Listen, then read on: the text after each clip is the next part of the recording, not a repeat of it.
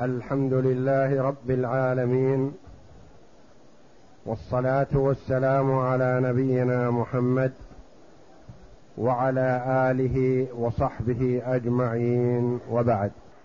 بسم الله بسم الله الرحمن الرحيم.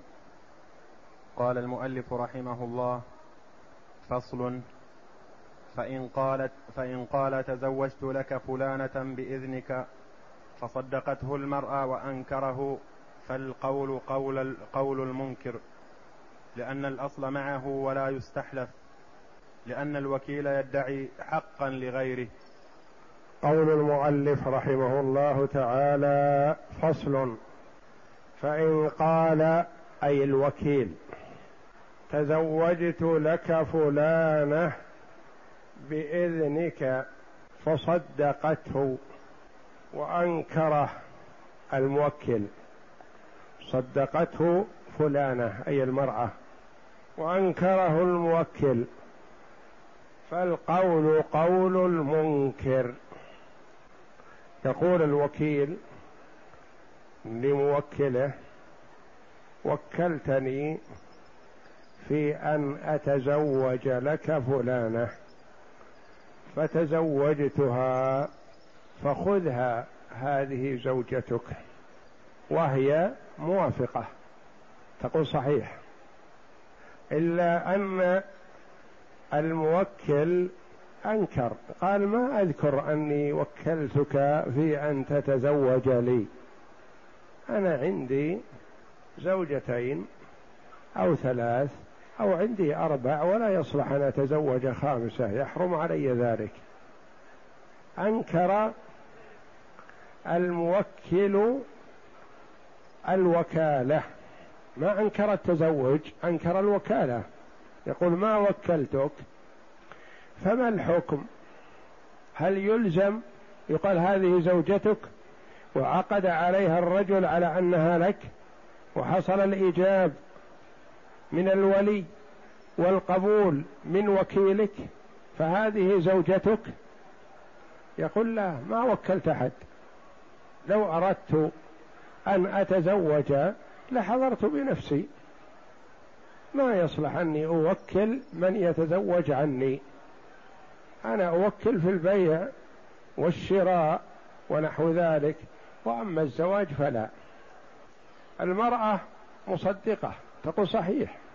هذا الوكيل خطبني من ولي أمري فوافقنا وحصل العقد على أنه وكيل عنك. القول قول من؟ هل يلزم الرجل بزوجة يعتقد أنها ليست بزوجته ولم يوكل في زواجها؟ لا. القول قول من؟ قول المنكر لأن الأصل عدم ذلك. الأصل العدم والزواج يحتاج إلى اعتراف من الموكل وشهود إثباته لأن الأصل عدمه فالمنكر يقرر ما كان هو الأصل ما يقرر شيء يحتاج إلى بينة وإنما يقول ما وكلت فما يقال له أشهد أحضر البينة على أنك ما وكلت يقول لا ما وكلت. ولا أحضر بينة ولا يستحلف. لما؟ ما يقال له احلف بأنك ما وكلت فلان في الزواج وقد يستحلف في غير دعوى الوكيل. نقول الوكيل لا يستحلف له. والزوجة لو ادعت يستحلف لها. يقول ولا يستحلف.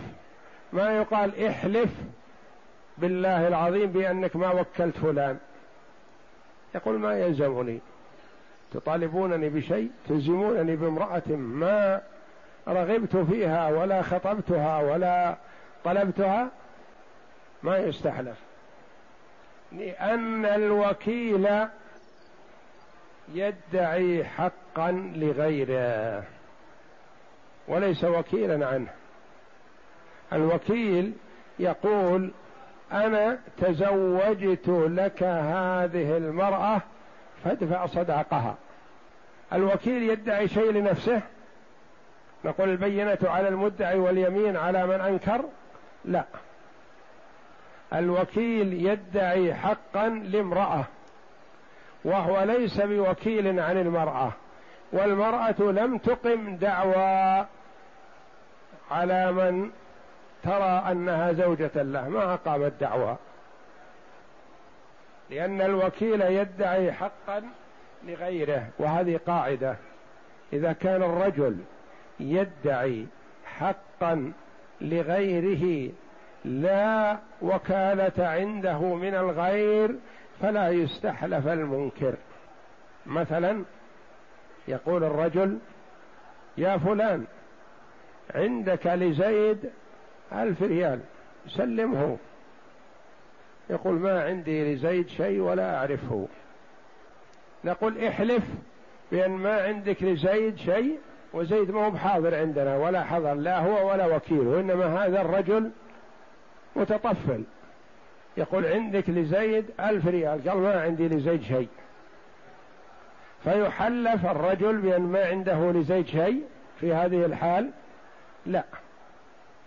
لأن الرجل يدعي حقا لغيره. ما يقول عندك لي ألف ريال ويقول ما عندي لك. نقول احلف. يقول عندك لزيد ألف ريال. فهو يدعي حقا لغيره فلا يستحلف المنكر. نعم. وإن ادعته المرأة استحلف لأنها تدعي صداقها عليه. وإن ادعته المرأة استحلف. إيه. هذه تختلف عن تلك. المرأة تقول جاءنا رجل فلان وقال إنه وكيل عنك وخطبني من أهلي فوافق أهلي على ذلك على أنه وكيل عنك وتم العقد على خمسين ألف ريال. سلمني إياها. يقول اولا لا أعرف هذا الرجل الذي ذكرت انه وكيل عني ولم أوكل أحد ولا خطر على بالي أن أتزوج فأنكر انكارا كلي. والمرأة تقول أنا زوجتك. عقد علي وكيلك فأنا أطالبك الآن بمهري. فهل يستحلف في هذه الحال؟ نعم يستحلف لأن المرأة تدعي حقا لنفسها تقول أعطني حقي وإلا احلف على إنكار حقي على أني ليس لست زوجة لك. وإن ادعته المرأة استحلف. لأنها تدعي صداقها عليه تدعي حقا لنفسها تقول إذا صدق الوكيل فأنا أطالبك بمهري. وإذا كان الوكيل كاذب فلا أطالبك بشيء ما بيني وبينك شيء وليس, وليس عندك لي حق إلا مهري إذا ثبت. أنكره هو فكيف يتخلص؟ يتخلص باليمين يحلف بالله العظيم إنه ما وكل فلان بأن يتزوج عنه فلانة. والتوكيل في الزواج سائغ وجائز. مثلا الرجل هنا ويوكل والده أو أخاه أو جاره أو ابنه في أن يتزوج عنه فلانة في مصر أو في الشام فيتم العقد ثم ترسل إليه. تأتيه مع أحد محارمها مع أبيها مع أخيها مع ابن زوجها. إذا كان لها له ابن تكون يكون محرما لها بعقده لهذه المرأة على لأبيه. تكون زوجة أبيه فيكون الابن محرم. فيأتي بها ابنه لأبيه. يقول هذه زوجتك التي اخترت لك وعقدت عليها وأتيتها بها فالابن يكون محرما لها بصفتها أو زوجة أبيه والأب يكون زوجا لها بصفته وكل ابنه في إجراء العقد فأجراه.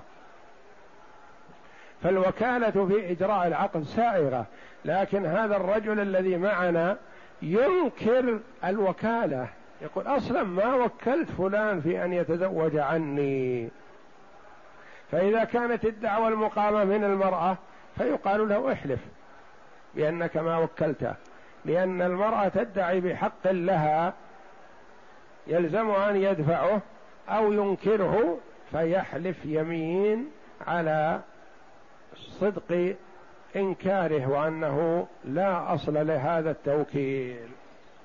فإن حلف برئ من الصداق ولم يلزم ولم يلزم الوكيل في أحد الوجهين. لأن لأن حقوق العقد تتعلق بالموكل. فإن حلف حلف برئ من الصداق يبرأ منه هذا الرجل الذي يطالب بخمسين ألف مهر المرأة. يحلف بأنه ما وكل فلان في أن يتزوجها له. فيبرأ من الصداق تبرأ ذمته لأن النبي صلى الله عليه وسلم قال البينة على المدعي واليمين على من أنكر. ينكر هذا الشيء فيبرأ منه. لكن الويل لمن ينكر وهو يعلم أنها حق صدق لأن الله جل وعلا مطلع. لا تخفى عليه خافية. فإذا حلف بالله وأنكر حقا ثابتا عليه لأنه لا شهود لدى المدعي فالويل له. وكثيرا ما يعجل الله جل وعلا عقوبة هذا الذي يحلف اليمين الكاذبة. كثير ما يحصل التعجيل بالعقوبة يعاقبه في المحكمة وهو بين يدي القاضي. لأنه مستخف بحق الله جل وعلا فيعجل الله عقوبته. فإن حلف برئ من الصداق. خلاص برئت ذمته ظاهرا والباطن أمره إلى الله جل وعلا. طيب المرأة تطالب بالصداق. ترجع للوكيل تقول أعطني الخمسين الألف التي عقدنا عليها يقول لا أنا لست بزوج وإنما الرجل وكلني وأنكر فالحق في ذمته وأنا ما بذمتي شيء. كيف أدفع خمسين ألف والمتزوج غيري؟ يقول برئ من الصداق ولم يلزم الوكيل في أحد الوجهين. ما يلزم الوكيل شيء؟ لأنه لا زوج ولا شيء عليه. لأن حقوق العقد تتعلق بمن؟ بالموكل. الموكل هو الذي يلزمه الصداق لكن الوكيل ما يلزمه صداق. فلا في ذمته شيء.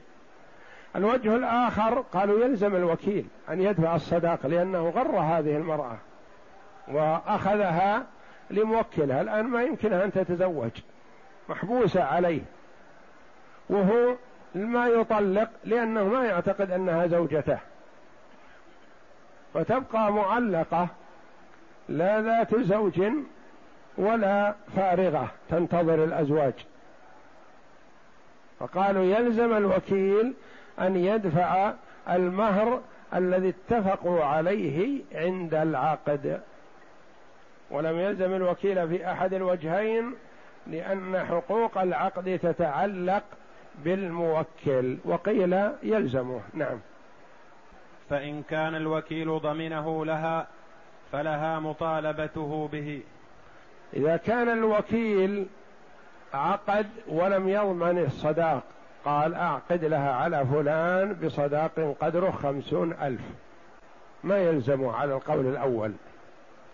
إلا في حال قيل له نعم ادفع المهر خمسين ألف الذي عقدنا عليه. قال لا يدفع فلان.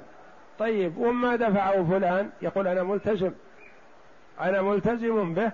نقول له في هذه الحال ما دمت التزمت بهذا الصداق للمرأة فيلزمك أن تدفعه فإن كان الوكيل ضمينه لها فلها مطالبته به. تقول يلزمك.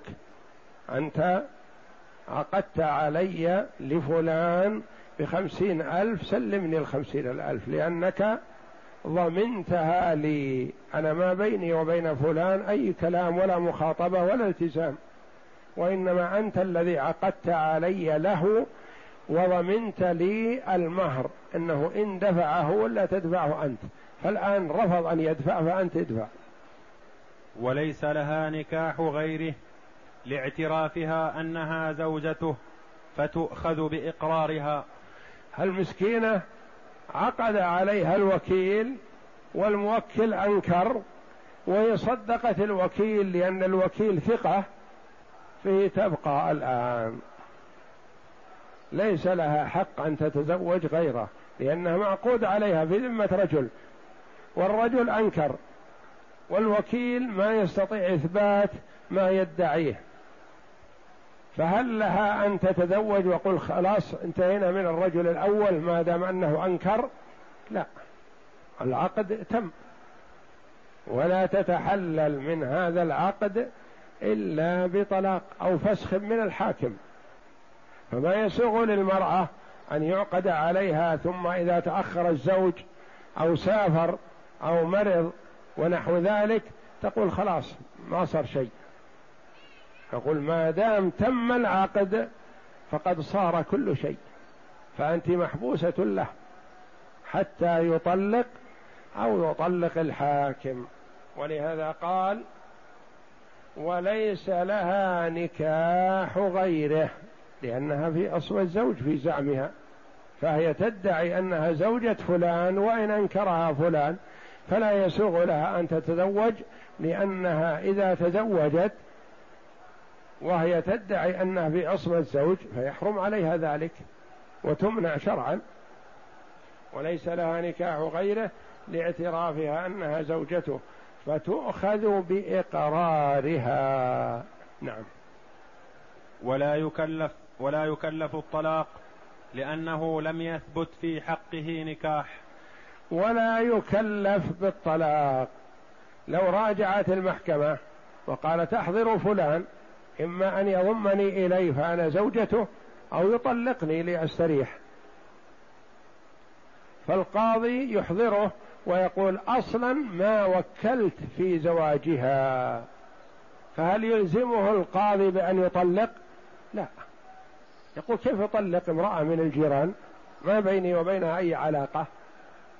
ما تزوجتها ولا عقدت عليها بنفسي ولا وكلت أحدا يعقد عليها لأنه يمكن الموكل غيري وإنما هذا استسمحني وأراد أن يأخذ مني مهر المرأة وأنا أصلا ما وكلت ولا طلبت منه أن يتزوج عني. فكيف أطلق امرأة ما تزوجتها؟ قال ولا يلزم ولا يكلف الطلاق. لأنه لم يثبت في حقه نكاح حتى يكلف الطلاق. ما يكلف الرجل بالطلاق إلا إذا ثبت أنه زوج. ويحتمل أن يكلفه لإزالة احتمال لأنه يحتمل صحة دعواها. ويحتمل أن يكلفه يعني يكلف بالطلاق.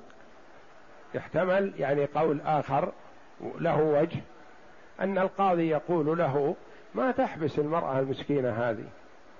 أنت تقول ليست زوجتي وهي تقول أنا زوجتك. والوكيل يقول أنا عقدت لك عليها بوكالة منك وأنت تقول أنا ما وكلت أحد.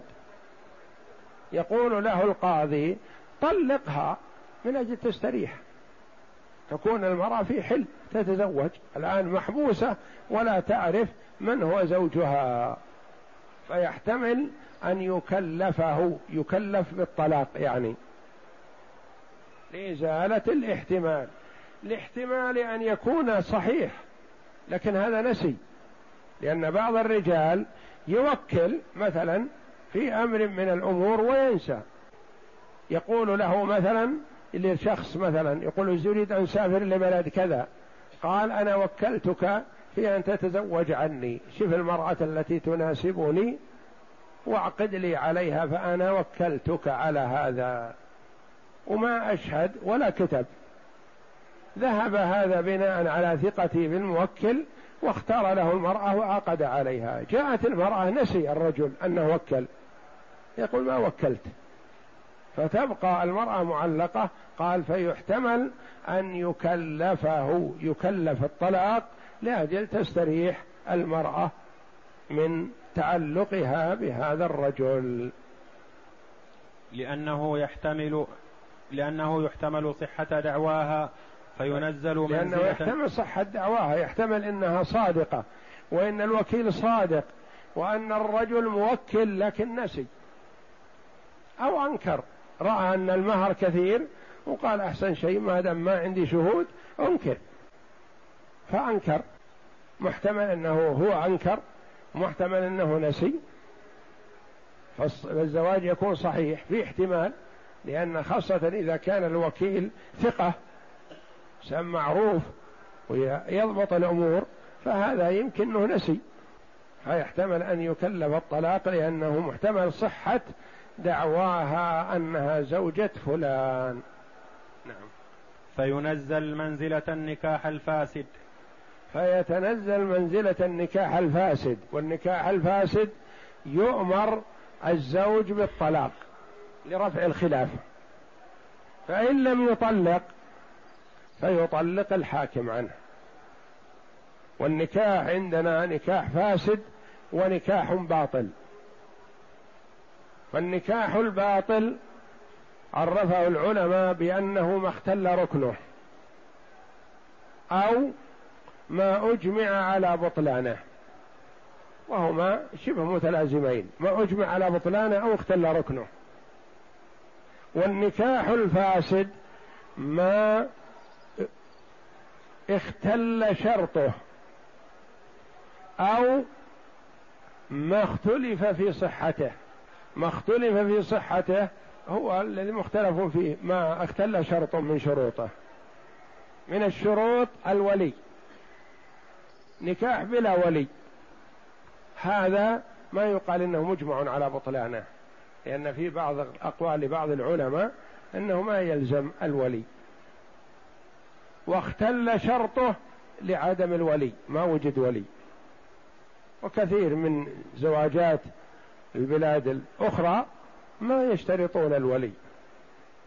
وهذا يعتبر عندنا فاسد.